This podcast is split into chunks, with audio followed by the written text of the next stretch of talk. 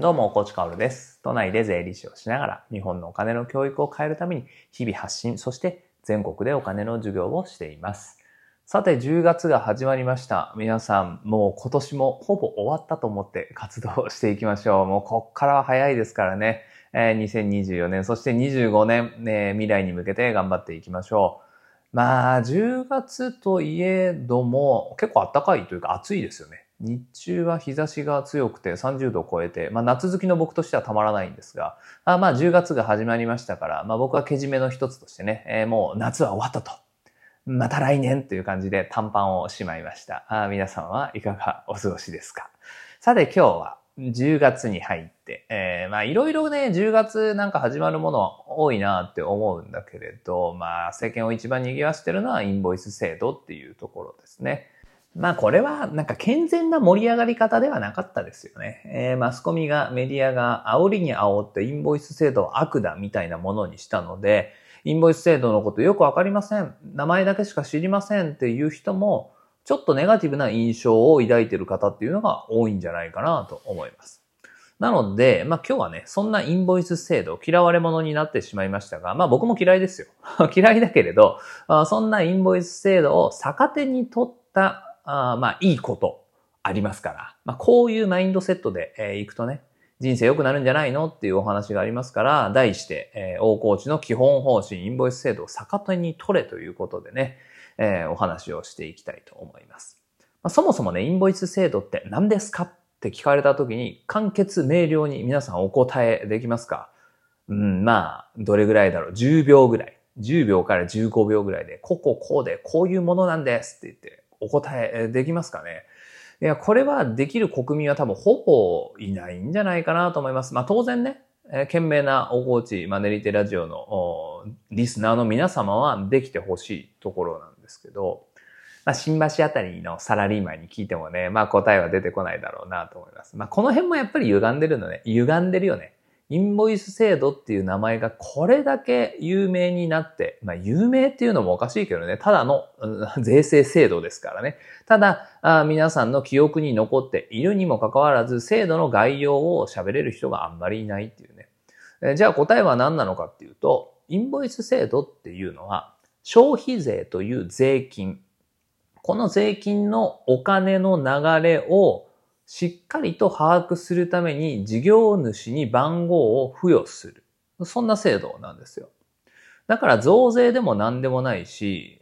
あの、フリーランス殺しでも何でもないんですね。制度そのものはね。うん、だから、まあ、消費税がここからここに動いたよね。そしてまたここからここに動いたよねっていう、そのお金の流れを把握するために事業主を番号管理しましょうっていう。まあ、だからマイナンバーカードじゃないや、えっと、マイナンバーとかね。まあ、そういう番号管理にイメージとしては近いのかもしれないです。ただ、それにプラスして日本の消費税制度っていうものが、うん加わるとね、非常に複雑化していくので、インボイス制度かける日本の消費税制度イコー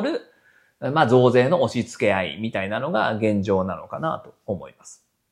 そんなインボイス制度なんだけどね、えー最もネガティブなところはね、個人的見解ですけど、最もネガティブなところは、日本人の生産性を奪うっていうところですね。これはね、もうちょっとどうしたもんかなって僕も頭を抱えています。僕も生産性奪われているしね。うん、まあ、というのもさ、日本人の、そしてまあ日本の企業の賃金、給料を上げるためにはもうできることってそんなに多くなくて、当然価値を高めるっていうことだと思うんですよ。企業が価値を高めれば単価が上がって売り上げが増えて、それを給料として、え従業員に還元するわけでしょ。で、価値を高めるっていうのは、そのものね、商品、サービス、コンテンツそのものの価値を高めることもそうだし、生産性を上げるっていうこともそうだと思うんですよね。その物質的価値というより数量的価値ね。えーつまりは、まあ、一つの商品を作るのに1時間かかっていたものを30分で作れるようになったら倍生産できるわけですよね。それって、えー物質の価値は高まってないけど、数量の価値は高まっていると。ですから、もうこの生産性を上げて効率化していくっていうのは、日本にとってはめちゃくちゃ重要なんですね。どの視点で重要かっていうと、給料とか賃金とかが上がるっていう視点でね。でね、これを止めてしまうのがインボイス制度なんですよ。だって生産性めちゃくちゃ下げるから。うん、特に企業のバックオフィス、管理部門の生産性をものすごく下げるし、まあ、あと営業部門の生産性も下げるかな。うん、だからね、これは、ちょっと、うん、いただけないなと思うんです。ただ、そこをやっぱり逆手に取りたいなって僕は思うんだよね。うん、この生産性が日本の賃金問題を解決していくっていう結びつき、まあそういう思考に達している人ってどれほどいるかわからないです。それが少数派なのか多数派なのかはちょっとわからないですけど、生産性にあんまり目を向けていない人っていうのはいるんじゃないかなと。結構いるんじゃないかなと思うんですよね。なので、まあ生産性がめちゃくちゃ下がりますねっていう一大イベントが今押し寄せている、押し寄せてきているので、まあそれを逆手にとってね、生産性に目を向けましょうっていう、まあ、プロモーションを打つっていうのはちょっとおかしいけど、そういう切り口でやっぱり日本政府っていうのは発信していくのはありなんじゃないかなと思います。今までなんか生産性に目を向けましょうって言っても、まあそれは重要だよねっていうぐらいだと思うんですよね。でもここに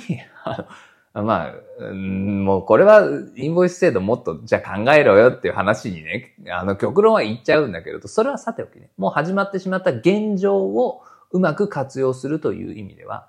まあ日本政府が始めたインボイス制度ですが、まあ皆様のね、生産性を少しいただく形になりましたと。だから、生産性に今一度目を向けましょう。ここをきっかけとしてインボイス制度で下がった生産性を思考を凝らして、もっともっと生産性を高めることによって、結果ね、トータルでは日本の生産性が上がりましたねと。そう言えるようなあ社会を作っていきましょうみたいな。そういう発信、心構え。まあ基本方針ですね、大河内のね。まあそういうふうにやっていきたいなと思います。まあインボイスなんかに負けるなってことですね。インボイス制度で生産性下がるけど、そんなものに負けてたら悲しいじゃないか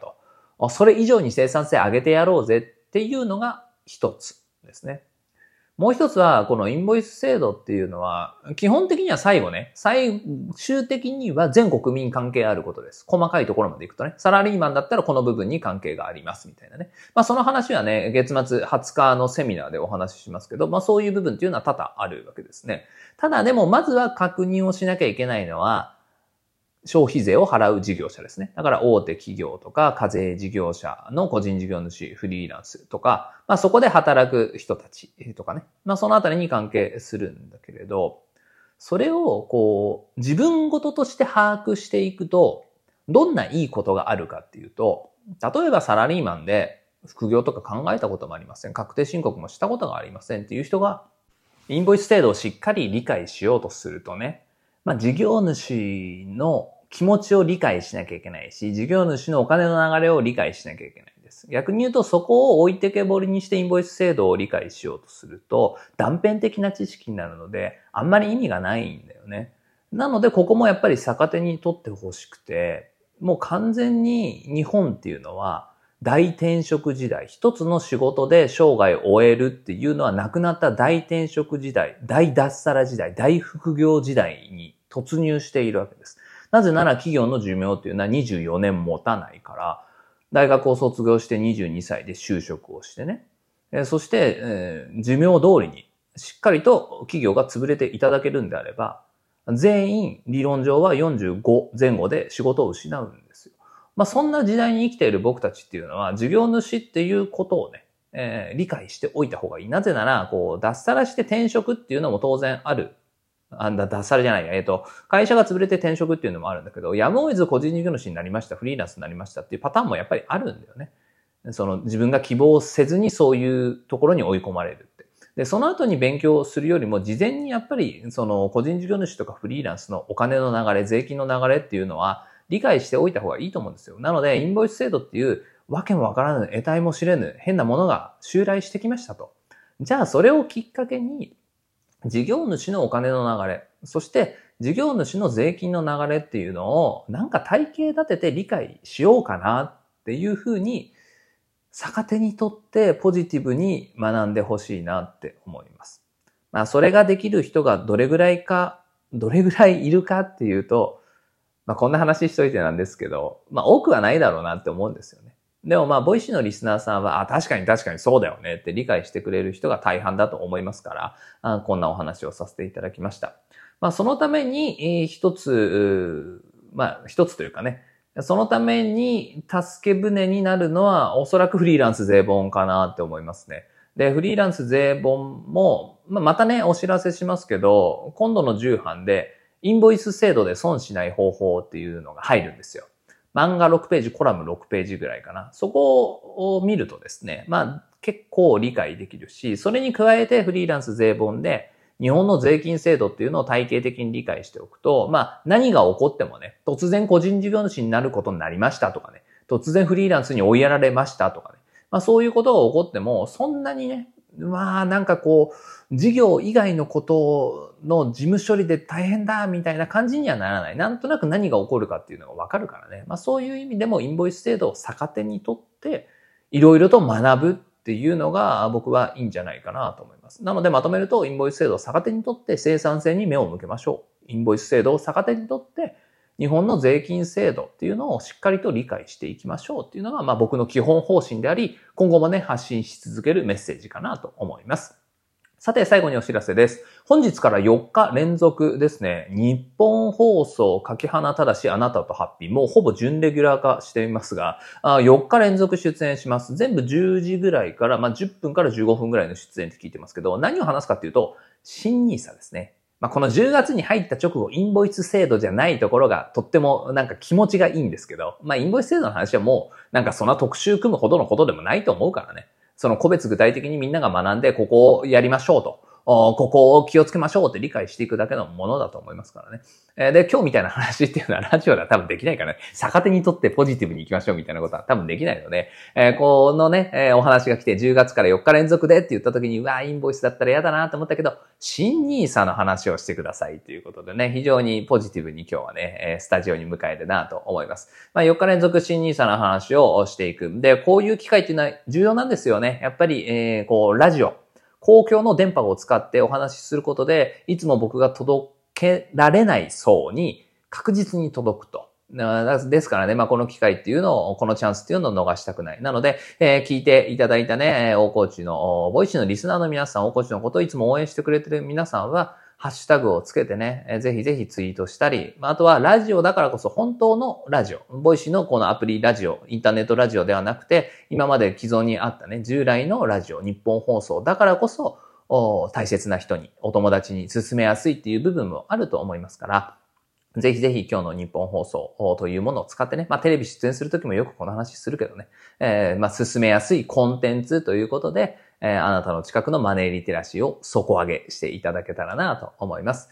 そしてもう一つお知らせです。えー、先月からね、毎月セミナーやっちゃうよ、みたいな感じで、えー、頑張っているんですが、今月のセミナーは20日金曜日20時から題して、何すりゃいいの？インボイス制度ということで、え、今ね、プレミアムリスナーの方では昨日の放送でちょっとインボイスの質問募集とか始めて、まあ、僕も話したいことは山ほどあるんだけど、話してたら、それ全部話したら1時間で終わんないんですよ。なので、まあ、なんとなく皆さんが聞きたいことと僕が言いたいことを混ぜ合わせながらね、まあ、こんなことを伝えてみようみたいな感じで、まあ、ある種チャレンジ企画ですね。えー、皆さんの聞きたいこともしっかり喋る。まあ、覚えておいてほしいこともしっかり喋るという感じで、え、やろうと思いますので、気になる方はね、え、こちらのセミナーも覗いていただけたらなと思います。それでは10月始まりました。張り切っていきましょう。素敵な一日をお過ごしください。最後まで聞いてくれたあなたに、幸あれ。じゃあね。